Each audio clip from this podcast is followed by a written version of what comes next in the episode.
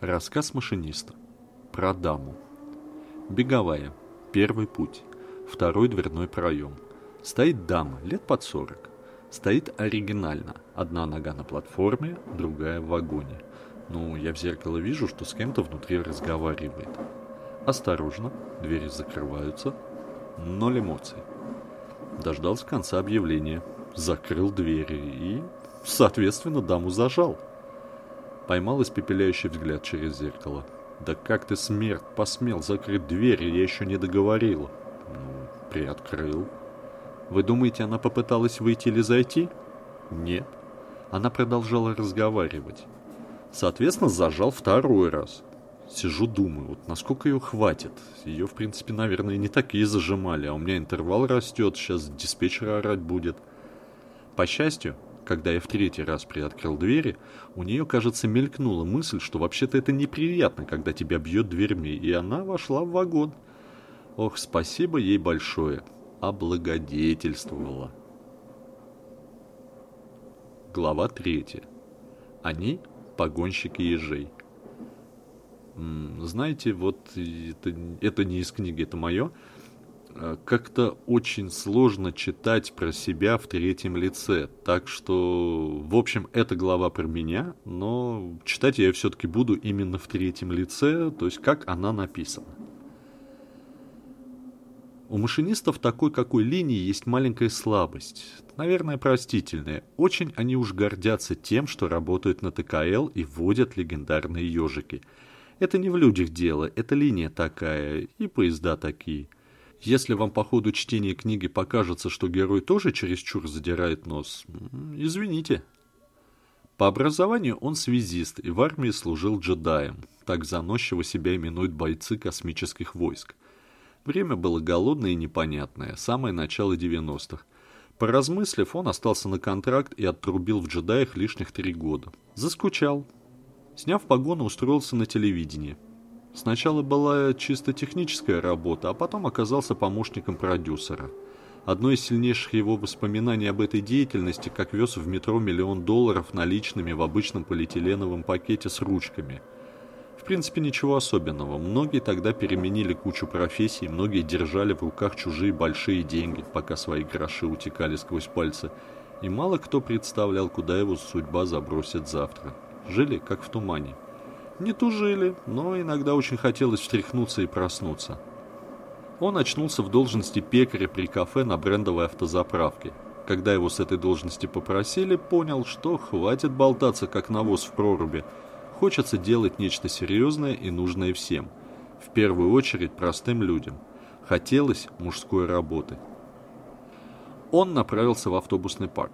Надеялся, там его подучат. Не сядешь же за руль автобуса с правами категории «Б». Нет, эти переучиванием не занимались. Пошел в другой парк. Там предложили полгода поработать мойщиком подвижного состава, и только после этого мы подумаем, брать ли тебя на учебу. По дороге встретил армейского сослуживца. «Давай к нам в метро». Нет, про метро он не забыл и тоже рассматривал его как вариант работы ради простых людей – как и все, он много раз читал объявления на стене вагона и думал, пока есть подземка, у меня будет шанс, всегда можно уйти в метро. Он был влюблен в метрополитен с детства. Только одно дело кататься в голубых вагонах, а совсем другое нести под землей трудную, выматывающую все жилы службу. Чего-то он стеснялся или побаивался. Видимо, не хватало толчка, знака судьбы, и вдруг неожиданная встреча из тех случайностей, которые просто так не случаются, простите за тавтологию. Ну а дальше просто должно было выйти все по максимуму, и тебе мужская нагрузка, и тебе суровые будни.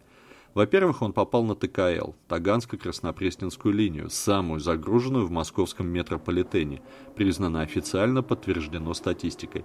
На этой линии есть еще и самая загруженная станция московской подземки – Выхина – в честь нее даже назван эффект Выхина. Это такая репетиция страшного суда каждый день. Хуже не бывает, но тем больше чести для машиниста. Во-вторых, ТКЛ оказалась последней линией московского метро, где работают ежики, вагоны серии ЕЖ-3. Очаровательные голубые вагоны нашего детства. Пожилые. Первые из них были введены в строй в 1973 году, но все еще бодрые. Машинисты очень любят эти вагоны. Ежики не поражают разгонной динамикой, зато прекрасно тормозят, а это главное в работе на линии.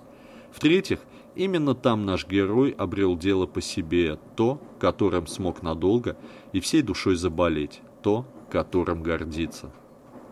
Наше метро – великолепно продуманный и реально самый безопасный вид транспорта. Например, если машинист умрет за контроллером, увы, и такое бывало – это не грозит пассажирам даже легким испугом. Люди просто удивятся, чего это мы вдруг так резко встали и стоим.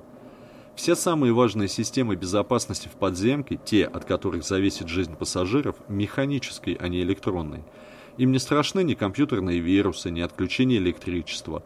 Зажегся красный светофор, поднялась железяка, а поезд, если он вдруг проскочил красный, что само по себе уже ЧП, Зацепился за нее другой железякой, врубил тормоза. Обесточился светофор, все равно поднялась железяка. Обесточенный поезд зацепился за нее своей железякой и, как ни в чем не бывало, врубил тормоза. Ну там пневмопривод. Все сделано, чтобы один поезд не догнал другой. И куда ни глянь, везде под землей все четко просчитано и умно устроено. Поняв, насколько подземка рациональна, сколько здесь изящных в своей простоте инженерных решений, насколько это выверенный организм, в метро влюбляешься по уши. Как следует изучив работу этого организма, ты видишь, сколько в нем слабых мест. Точнее, сами по себе они не слабые, просто не застрахованы от неразумных действий пассажиров. Никогда не думали, как зависит от нас, любезные господа пассажиры, нормальная работа метро. Зависимость эта огромна. Случайное совпадение по времени десятка идиотов по одному на станцию может нанести линии такой ущерб, что обзавидуются все террористы.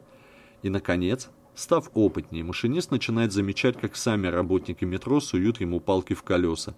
По лени, по недомыслию, по банальной усталости, а начальство, как правило, по неверно понятому служебному рвению – с метро это все несовместимо. Если ты оказался винтиком в точно налаженном и аккуратно выверенном механизме, будь добр, иди по резьбе.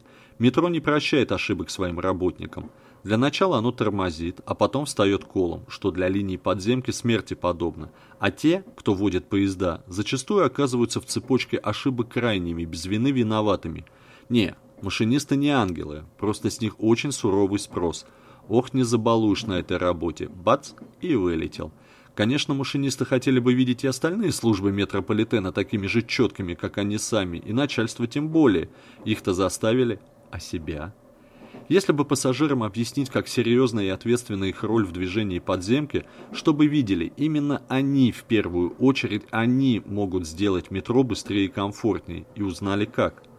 Машинисты не дрова возят – Пассажиры для них вовсе не груз, а живые люди. С дровами было бы легко, но мы не дрова, а деловые партнеры метрополитена.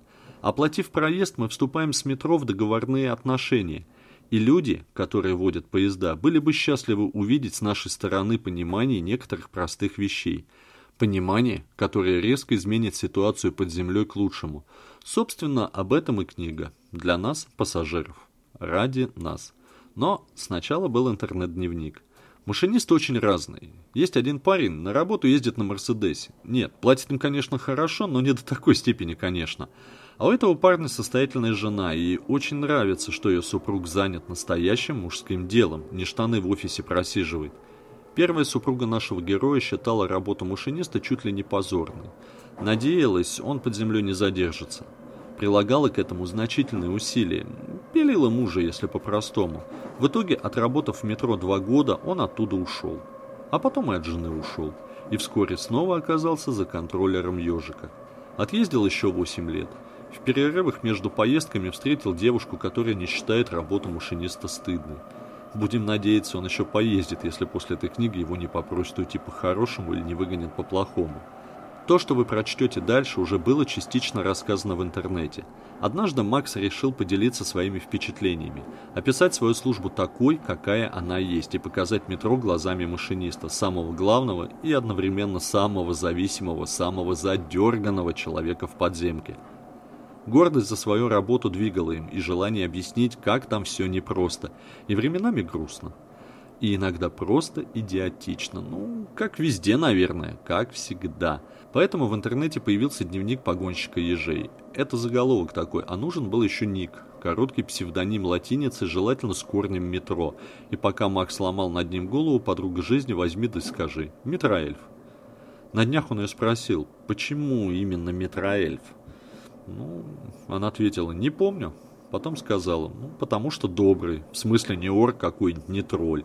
И конституция скорее эльфийская, высокий, но худощавый. Ладно, хоть эльфом назовите, только не заставляйте на дерево залезать.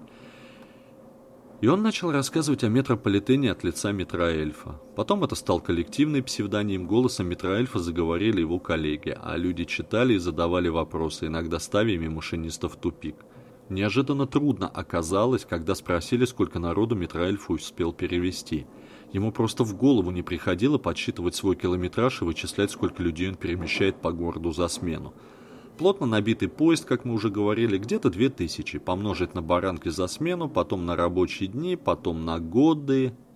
А ведь целую Москву он перевез за 10 лет, подумать страшно, и таких, как он, много. И у каждого в трудовой биографии миллионы пассажиров. А сколько перевезли ветераны? Население среднеевропейской страны? Уму непостижимо. Вот такие они, погонщики ежей, если присмотреться. А если не присматриваться, люди как люди. Есть машинист по прозвищу Якудза. У него руки от плеч до кистей все забиты татуировками. Поэтому он в любую погоду работает в рубашке с длинным рукавом. Иначе, сказала начальство, близко к поезду не подходи. Но поскольку Якудза мужик не только татуированный, а еще и здоровенный, ему позволили вместо форменных брюк носить джинсы, а то замучаешься обшивать такого громилу на заказ что лишний раз подчеркивает, машинисты метро просто люди и очень разные. Только работа у них необычная, особенно на перегруженной ТКЛ.